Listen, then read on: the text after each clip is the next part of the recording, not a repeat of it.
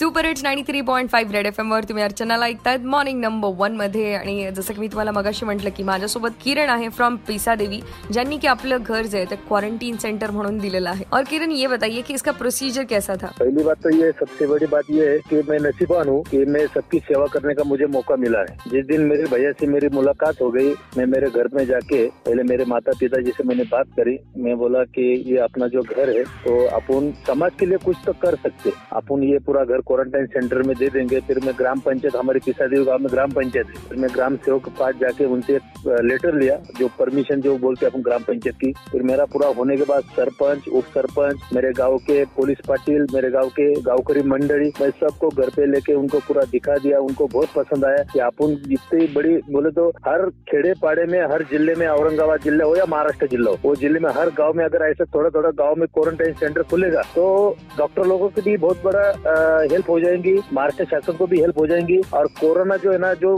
जिस तरीके से बढ़ रहा है तो वो भी कम हो जाएगा और लोगों को भी बहुत थोड़ा सा नज़दीक गिरेंगे तो सपोर्ट भी हो जाएगा। तो.